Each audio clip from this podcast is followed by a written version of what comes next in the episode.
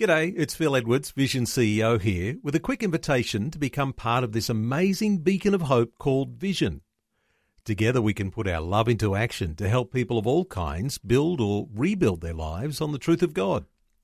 Please consider the part you can play during our upcoming Visionathon appeal, remembering that it's your support that makes Vision possible, including this podcast. The story. I thought it's too hard to be perfect. None of us are. And, you know, none of us are ever going to achieve a sinless life. The only being that's ever done that is Jesus. And uh, on the flight home from Perth, I made the decision that I don't want to keep striving. You know, it's okay that I'm not perfect. I'll give this Christian thing a go.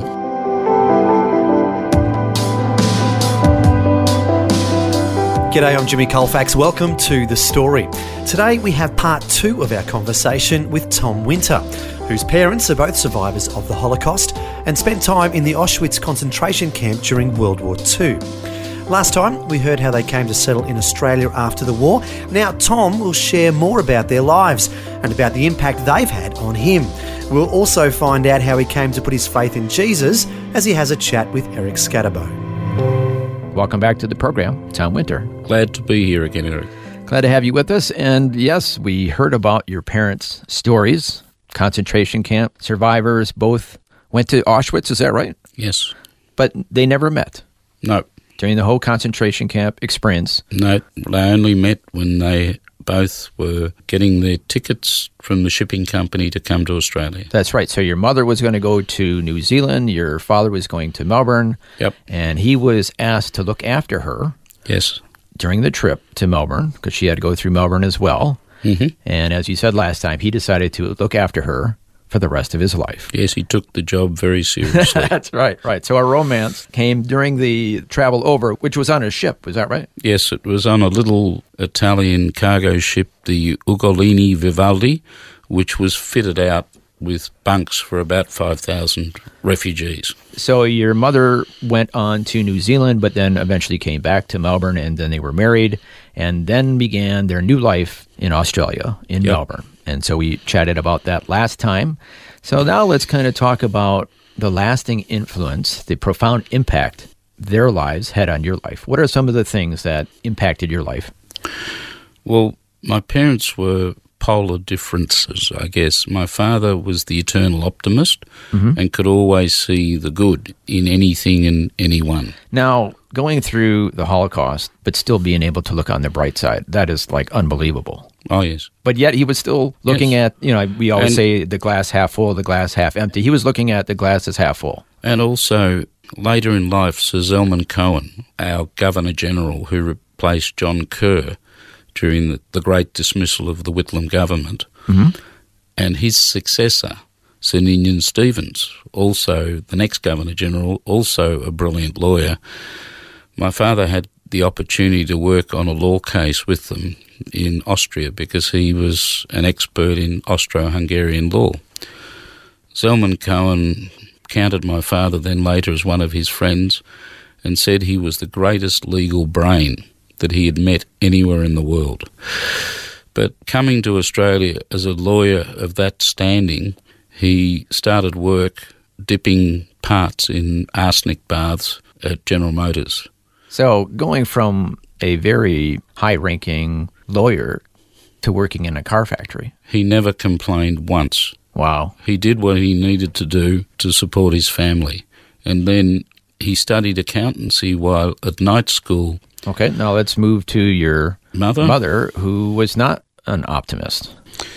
No, she wasn't, and she had a sort of inferiority complex because of the fact that she'd only done uh, year eight in schooling. But she was a wonderful support who did anything and everything for both my father and the kids. For example, she made dresses and so to start off with, but when he started the accountancy practice, she was happy for him to teach her bookkeeping. She was a very intelligent woman, just not educated, Yeah. sharp as a tack. Now, she was asked what impact did the Holocaust have on her, and she said that she was a fighter and that she doesn't take no for an answer. Yep. So she's pretty feisty. Oh, yeah. Now, do you Uh, get some of that from her, or Absolutely. I mean, I've written a list of things that I get from both of them. yeah? How did they impact your life? Like my father, I tend to be adventurous. I have the resilience of both of them. I mean, to survive the concentration camps. Oh, yeah. And not only one, but numerous ones. And they went through not only Auschwitz, but Bergen-Belsen.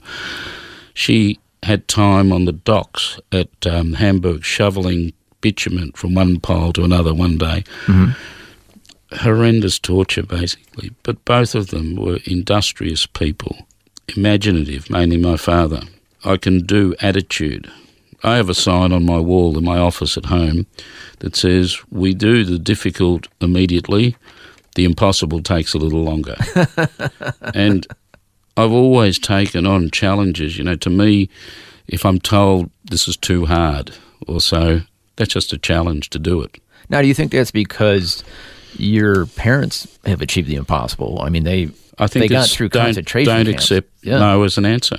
Yeah, And you know, I look at my father and going from a brilliant lawyer to a factory worker, through no fault of his factory. own. Yeah, look at the humility there. Yeah, never yeah. complain ever. I never heard my father ever complain. Wow. My father was my hero.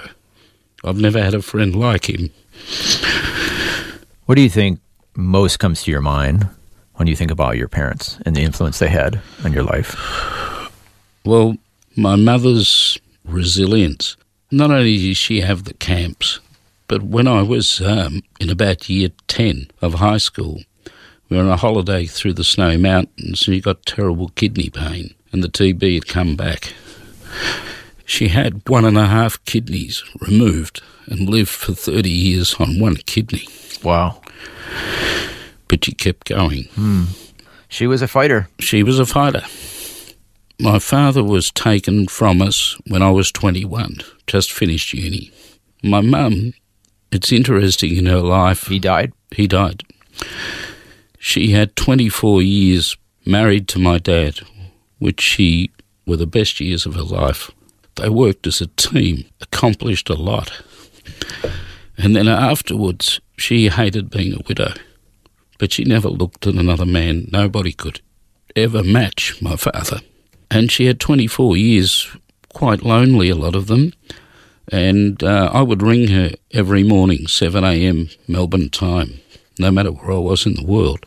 Now, you were in different places in the world because you were a Well, I had international jobs. businessman. Yeah, I had jobs where I travelled constantly. So you'd job- have to wake up in the middle of the night to give her a call? Yeah. Wow. And on her deathbed, she said to me how meaningful it was to have an h- hello each morning. So you had a very, very strong, close relationship with your mother. Well, yes, we had our ups and downs, and it's an interesting one when we talk about me being a Christian. But uh, with my dad, you know, nobody has ever replaced him in my life. Nobody's come close. And some of the things I see, he was always involved with all of our activities.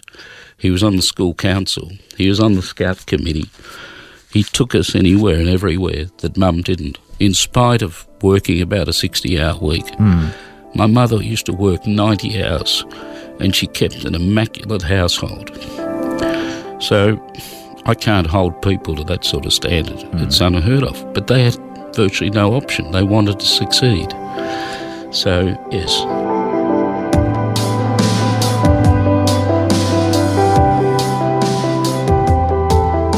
You're listening to The Story. Today, Tom Winter is once again sharing about the lives of his parents, who are both survivors of the Holocaust. We just heard about the huge impact they had on his life. Next, we're going to find out how Tom became a believer in Jesus and about his mother's reaction. That and more when we return. If this program has highlighted something you'd like prayer for, we'd love to pray for you. Call 1 800 Pray For Me. That's 1 800 772 936. It's a free call. Or text 0401 132 888. Hi, I'm Jimmy Colfax, and this is The Story. Today, Tom Winter is once again sharing with Eric Scatterbo about the lives of his parents, who were both survivors of the Holocaust. Before the break, we heard their story and the huge impact they had on Tom's life. Now we're going to turn to Tom's story and find out how he eventually puts his faith in Jesus Christ. So we've just heard the different ways that your parents influenced you. But uh, in a sense, you kind of broke their hearts, to put it mildly, when eventually, well, please share your story. What well, happened? Well, Dad was gone, and I don't know if it would have bothered him, but it's interesting as to how I became a Christian. I didn't have much belief in anything, and 13 years of age, I stopped attending synagogue. After Then- your bar mitzvah? after my bar mitzvah, I played basketball. I um, had a very successful academic career at school. I ended up with a general exhibition, one of the top 50 in the state. I went to the university of my choice. My best friend was a genius who did electrical engineering, so I followed him. And at the end of uni, I didn't want to continue with research, so I went out to work. And it was in my um, second year, no, my first year that my father died. And uh, about two years later, I transferred to Sydney with my company, with ICI. And that was very tough for mum. So at the end of that year, I came back. Uh, I had my own apartment, but um, I kept in touch with her and helped her manage all her business affairs and things. When I was still studying, when my father was ill, I felt I needed something, so I went back to the synagogue that I used to attend. And in the Jewish synagogue, if people are going to be married, relatives and friends are called up to say the blessings over the readings of the scriptures, or if a boy's going to be having or goes through a bar mitzvah as well, people are called up. And then afterwards, after the service, there's normally a morning tea or lunch or so to celebrate. And when I was walking out of the synagogue, the senior rabbi sort of looked at me. He knew me from the past and said, Well, did you come here for the wedding or the bar mitzvah? And I said, Actually, not. I came here looking for some comfort. But, you know, if that's your attitude, you're not going to see me again. See you So, later. You didn't really like his um, comment to you there. His sarcastic manner. and that kind of turned you off. it turned me off because most of my both of my parents were very straight shooters. So I didn't have any religious life. And then as my career built, I joined a company called Foxboro, which was located over the road from where Life Ministry Centre now is. And I was Uh, the church that we both attend the church we both on attend. the east side of Melbourne. Yep. And I became uh, their national oil and gas sales manager. And I would travel to the refineries and oil and gas production sites around Australia. And about two years into this role, I was surrounded by Christians, um, both some work colleagues and also some very influential people in the customer base. And I also had unbelievable success in that role. And there were two things that I remember. One was a day in Sydney where we went to the Caltex refinery, which is near Kurnell, where Captain Cook landed. And at lunchtime, I was with a Sydney colleague, Bruce Kelman, who was an elder in a Baptist church. And we're having lunch at a local park there, right where Captain Cook landed. I don't know why that's significant, but it means something to me. Somehow it stuck out in your mind. It stuck in my mind. Hmm. And I said to Bruce, look, let's get rid of all the religiosity. Let's compare the fundamentals of both Judaism and Christianity. They both have God the Father. Judaism talks about an omnipresent, omnipotent, all powerful being, as Christianity talks about the Holy Spirit. Mm-hmm. To me, that sounds very similar. So there's one difference the third member of the Trinity, Jesus Christ. So I said to him, Who is he? What is he? What does he mean? Hmm. And Bruce explained to me that Jesus died on the cross. Well, he was his teachings were different to those of the Pharisees and the religious hierarchy of his day. And um, I said, Well, what was it different?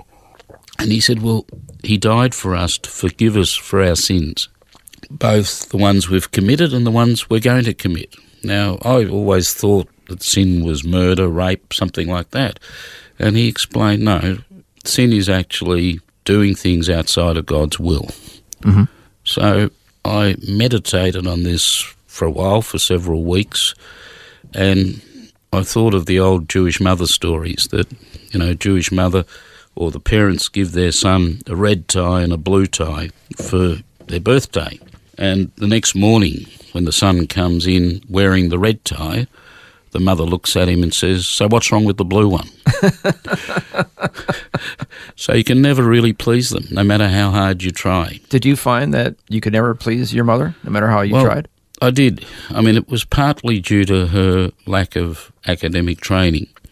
But if I came home with a grade of 99%, she would ask me, So what did you do wrong? Wow. Where if I came home with a pass, my father was delighted. Hmm. So that was the optimist, Yeah, the yeah. pessimist part. And I thought it's too hard to be perfect. None of us are. So you're striving, you're striving, you're striving, but you're never going to achieve it. you're never going to achieve it. And, you know, none of us are ever going to achieve a sinless life. The Yeah. only being that's ever done that is Jesus. Right. So I was then on a trip to um, WA and on a huge project there, I was leading our team and I knew a contact at Kwinana. We had about a week there that culminated in a very successful presentation and that night we were having a dinner with the BP Kwinana team. And there was a guy, Phil Jacobs, there. And my contact said it's really weird that Phil is here because he normally he, he doesn't come to these social functions. He stays at home with his wife Annie. You know, he's a bit of a wacko. He's a he's a Christian. You know. and That's he how you thinks, describe them, huh? yeah. So um, Phil sat next to me. No, I don't think he actually told me he's a Christian. He just stays with his wife. And uh, on the flight home from Perth, I made the decision that I don't want to keep striving. You know, it's okay that I'm not perfect. I'll give this Christian thing a go. Now, Yeah. what what attracted you to it? The forgiveness, the not having to be perfect, not having to be the best. And um, that weekend, I was going away with a group of friends who were all Christians. And I'd had a bad back for years. And at the swimming pool of this place, I swam 60 laps.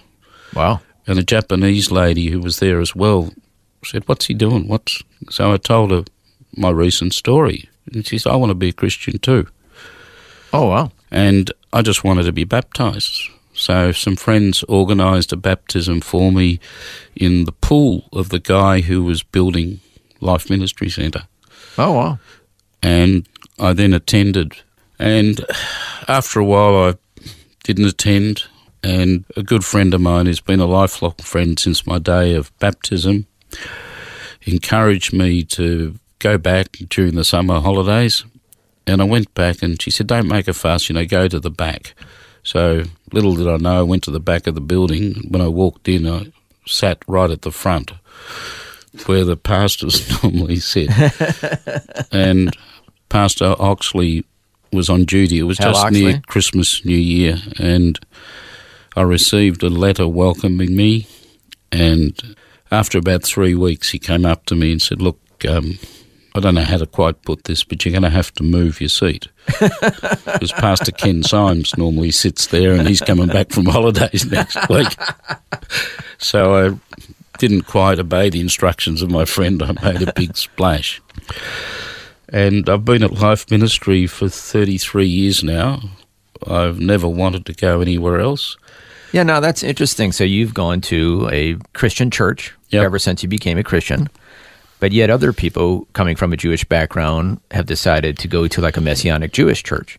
But that has not been your story. No, it's. I think it's another thing that I got from my parents. Like when they came to Australia, they lived within a community of Australians. They didn't want to go to their own type mm-hmm. or so. And I guess with me being in a Christian church with Christian people, I didn't mind who the people were. I mm. saw no need to go back to associate with Jewish people.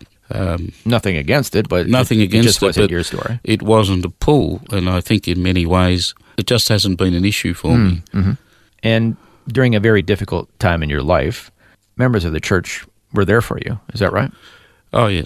There's been numerous occasions, but one of the things that spoke to me the most is when I had this job and I was travelling so much.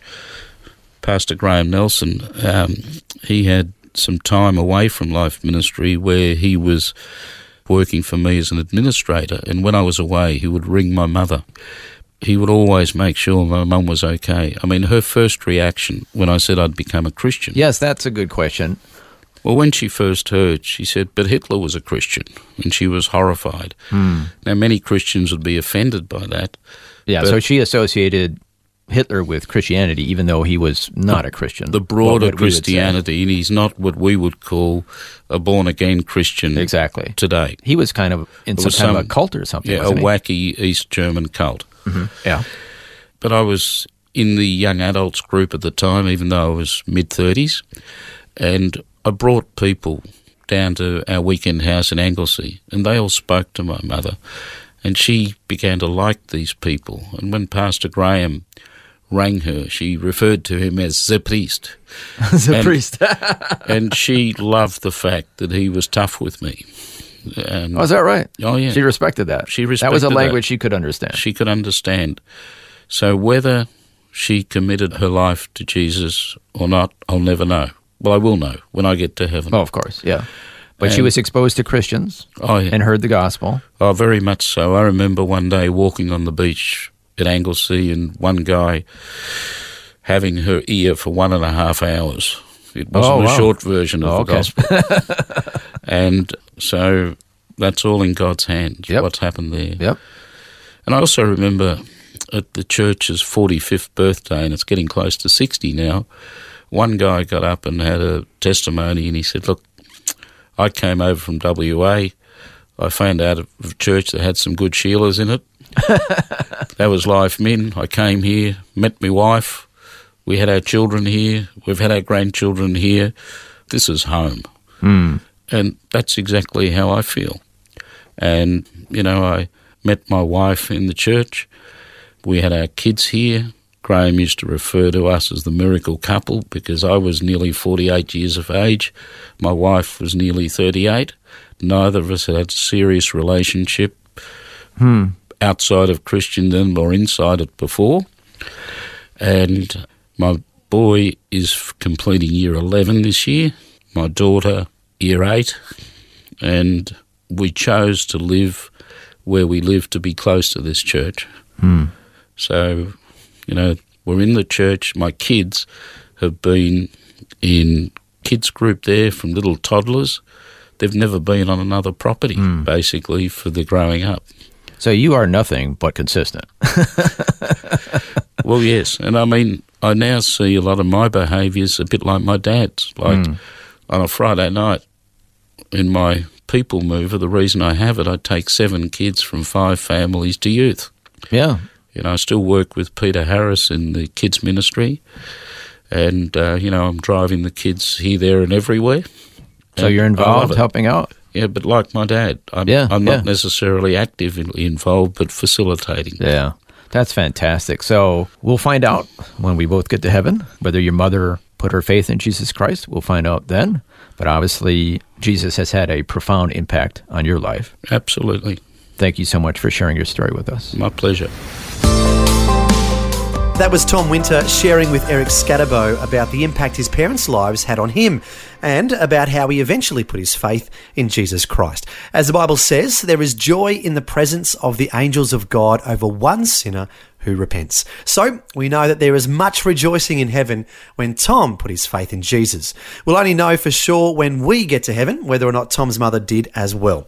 If you're listening today and you'd like to talk and pray with someone about eternal life, you can call our prayer line at 1 800 Pray For Me. That's 1 800 772 936. We would love to pray for you at 1 800 772 936. Well, thanks for joining us for part two of our conversation with Tom Winter. I'm Jimmy Colfax, encouraging you to share your story with someone today. Next time on The Story. I guess the difference is he's real.